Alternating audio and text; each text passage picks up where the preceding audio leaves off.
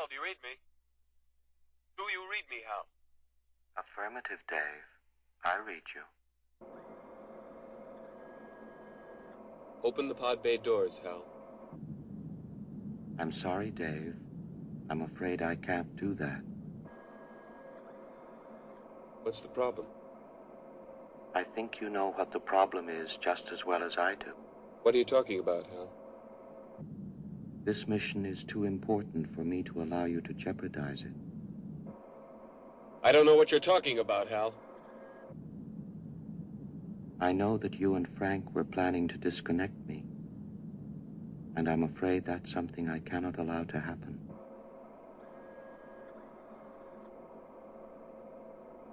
Where the hell did you get that idea, Hal? Dave, although you took very thorough precautions in the pod against my hearing you, I could see your lips move.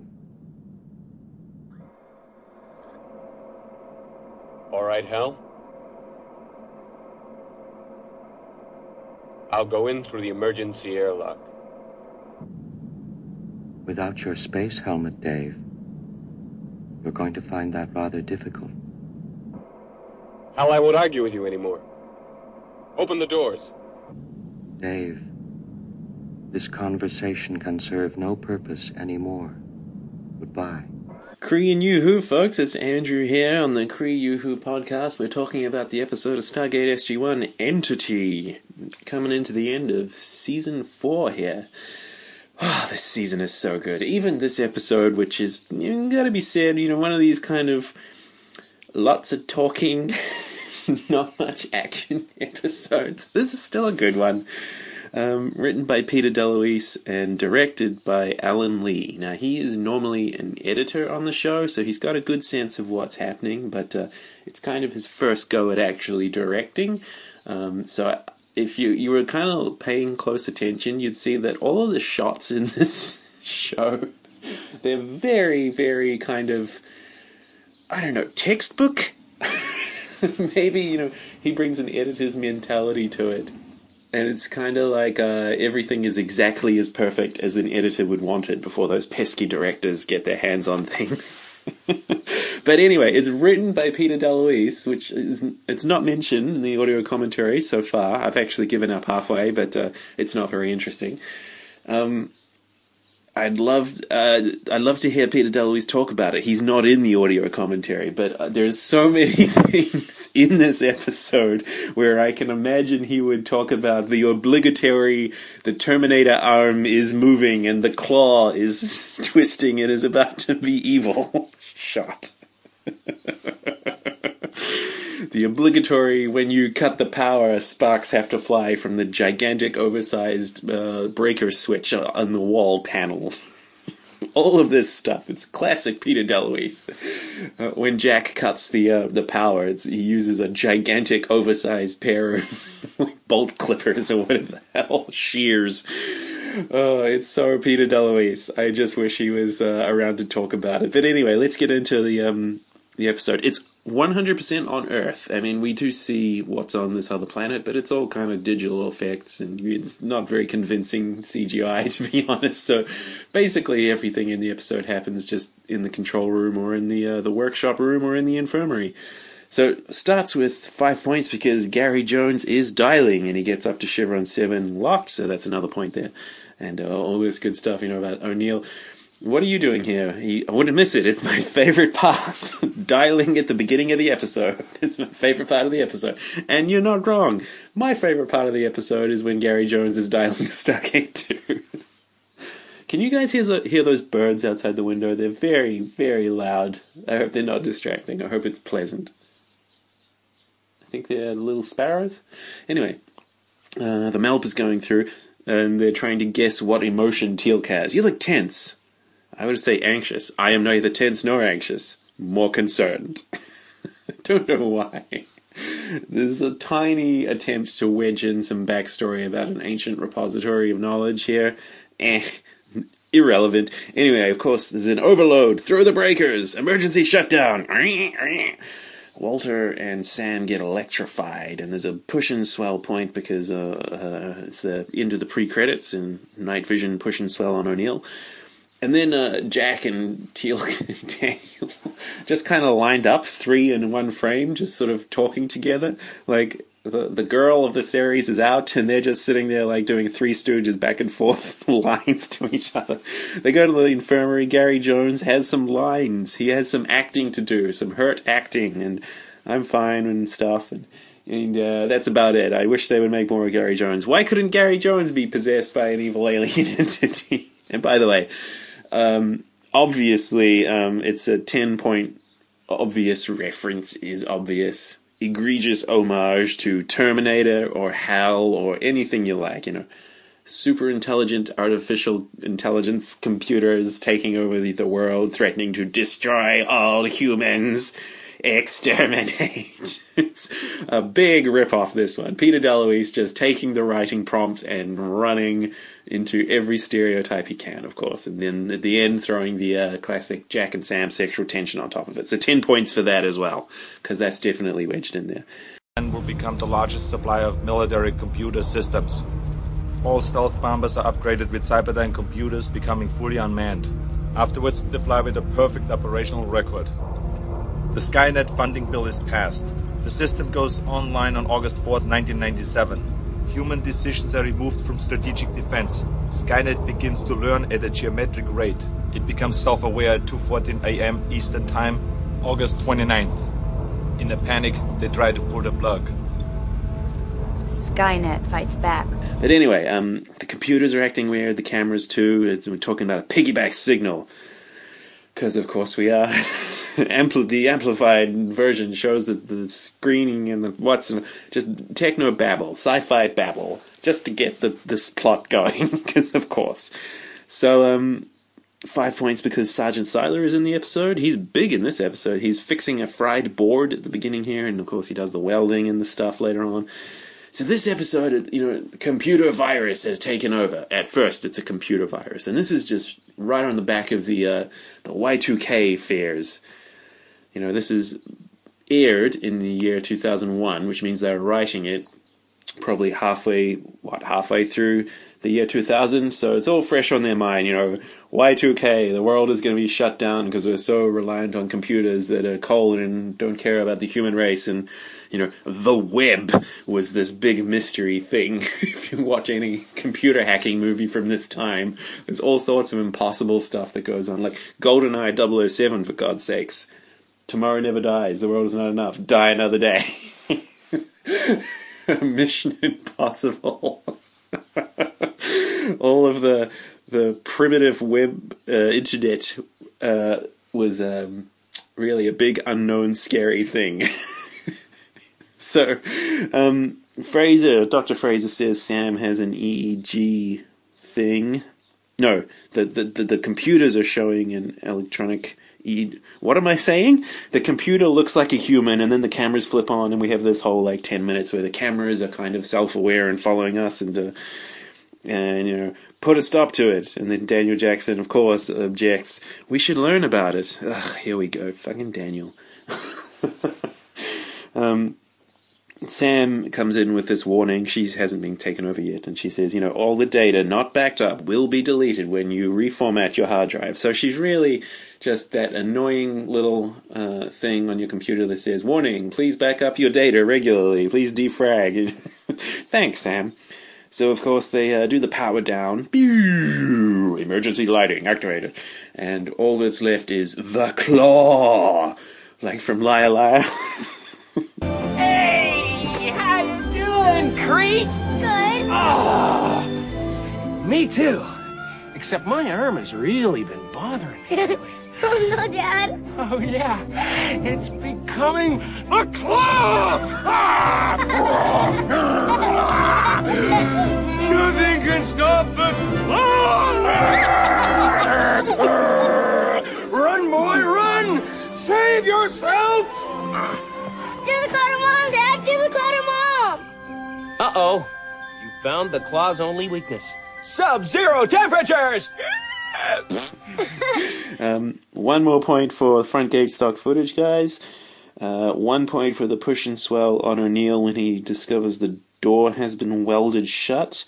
and they they finally crack it open, and there's the big AI AI like conglomeration thing. It's building a nest for itself. My God. Sam wants to interface with it, and Jack gets the you know those big shares we talked about those earlier, ready to shut it all off, but of course he doesn't do it in time. So five points, of course, because it uh, this episode features body switching. It jumps into Carter and takes her over, and Sam flatlines, and uh, I I've got to bloody well go back and do it now. I've got to start keeping count of how many times everybody in SG1 dies, only to be brought back to life. But of course, she's fine because she's got an alien entity. Now, let's just call it Skynet. Let's call it what it is. Skynet has become self aware. Um, one point on the uh, push and swell on O'Neill when he when we hear it's inside her, the EEG matches and all of that stuff.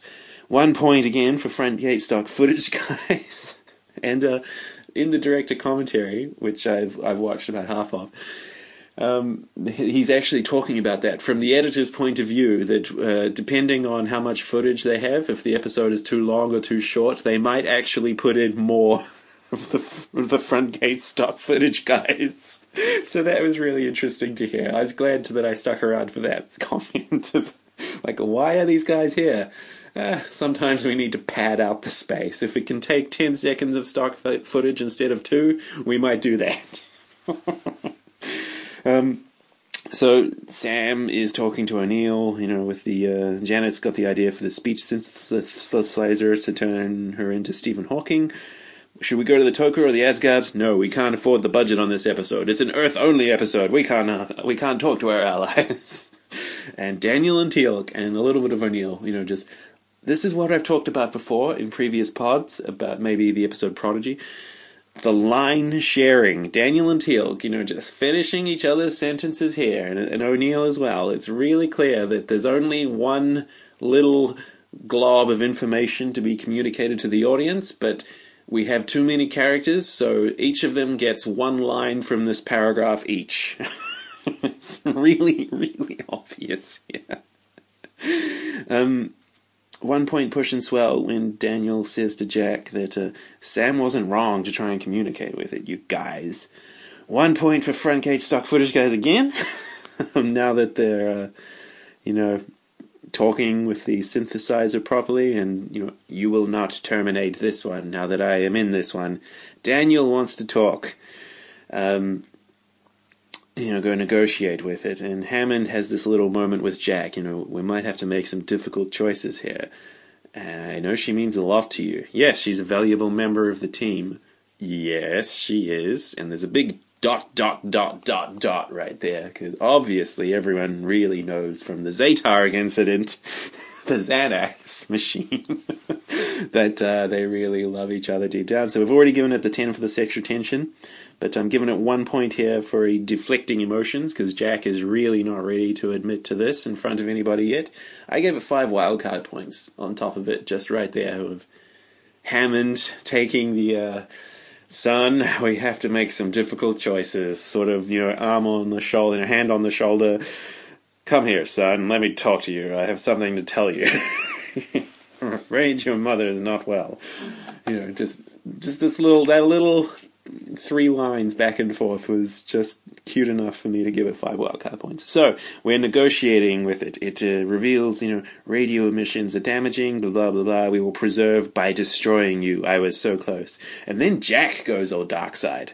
It's I, I kind of thought it was like good cop bad cop, and Hammond gets in on it. You know, he looks Jack looks over and says, "We're gonna destroy you, right, sir?" And he says, "You're goddamn right." we're going to send more probes. So they basically just bluff this Skynet out of Samantha Carter. Um, I don't know. Yeah. if it was designed, if this was a plot device designed to show that Jack will go to any lengths to um, to save her, it wasn't that emphatic. And uh, if it wasn't a plot device necessary for that, I reckon they, the Skynet could have fought back a lot better than it did. And at this point, my note was, why on earth has nobody Zatgunned her? And then, just as I, I wrote that down, of course, we get the little scene where uh, X Men, you know, what is it, Elektra, the, the Storm, controls lightning. She runs around, and uh, then they Zatgun her, and uh, yeah, I gave it the rest of the wildcard points, five more, because Jack Zatguns her, and then the the look, just like when Sam had to Zatgun Martouf, kill Martouf, you know, the look in the eye, like the hesitation, and then the second Zatgun. He he's he's done it. He's killed her as far as he's concerned, and uh, she's uh, yeah.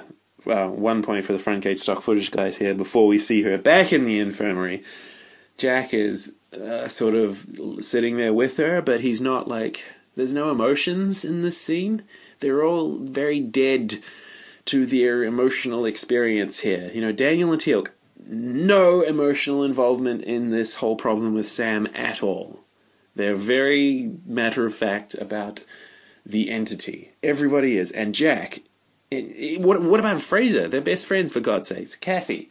They hang out on birthdays and stuff. Anyway, Jack is the only one who's allowed by this script to have an emotional involvement and be bothered by this thing that's happening to Sam. But even he is just like a freaking statue at her bedside, you know?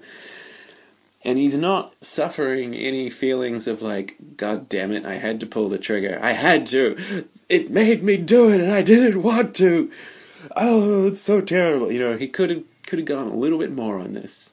But yeah. Hey, what are you gonna do? So discussion about pulling the plug, life support, we should let her go, and Jack just says, uh, give it a minute.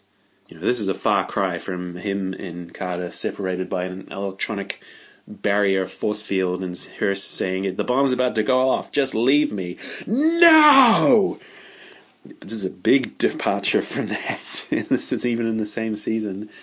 So um and then it's another it's another stargate funeral slash goodbye farewell except they just really don't make anything out of it anymore like i said the emotional levels in this episode are so freaking zero and of course, it all all's well that ends well because it restarts the thing in the Malp room and the power goes up and I am here, I am here. It's Sam. She's screaming. We heard you. And I always like when they end an episode with uh, no talking, no words necessary. It's not deflecting emotions. It's ah. And when what they're saying with that ah is ah good. It's really good to have everyone back to normal. Glad to be here. See you next week.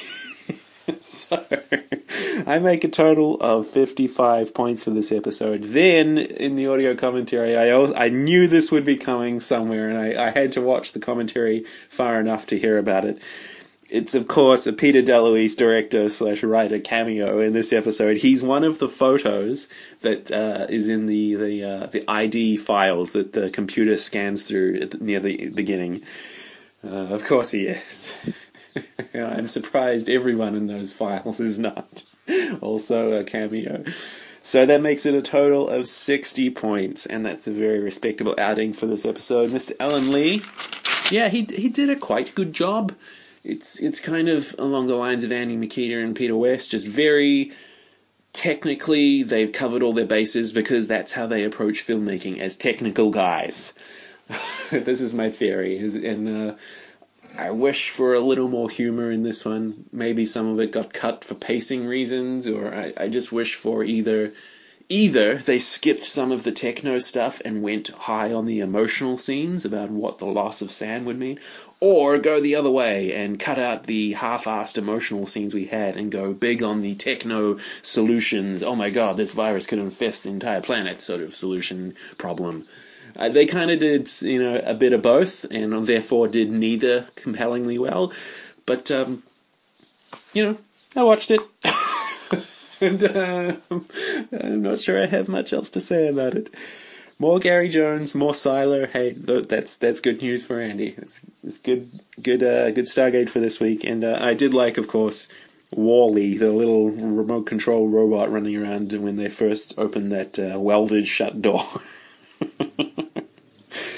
All right, guys, find me on the, the Twitter machine, the, the electric internet machine that the kids use, as Bill Nye always says. and uh, carry on. A stranger from the outside. Greetings. I am Buzz Lightyear. I come in peace. Before your space journey, re-energize yourself with a slice of pepperoni. Now boarding on counter three. This is an intergalactic emergency. I need to commandeer your vessel to Sector 12. Who's in charge here? The Claw The is our master. Claw chooses who will go and who will stay. This is ludicrous. Hey, Bozo, you got a brain in there? Take that! Oh no! Sid! Get down! What's gotten into you, Sheriff? I was. You are the one that decided to climb into this. The Claw. It moves.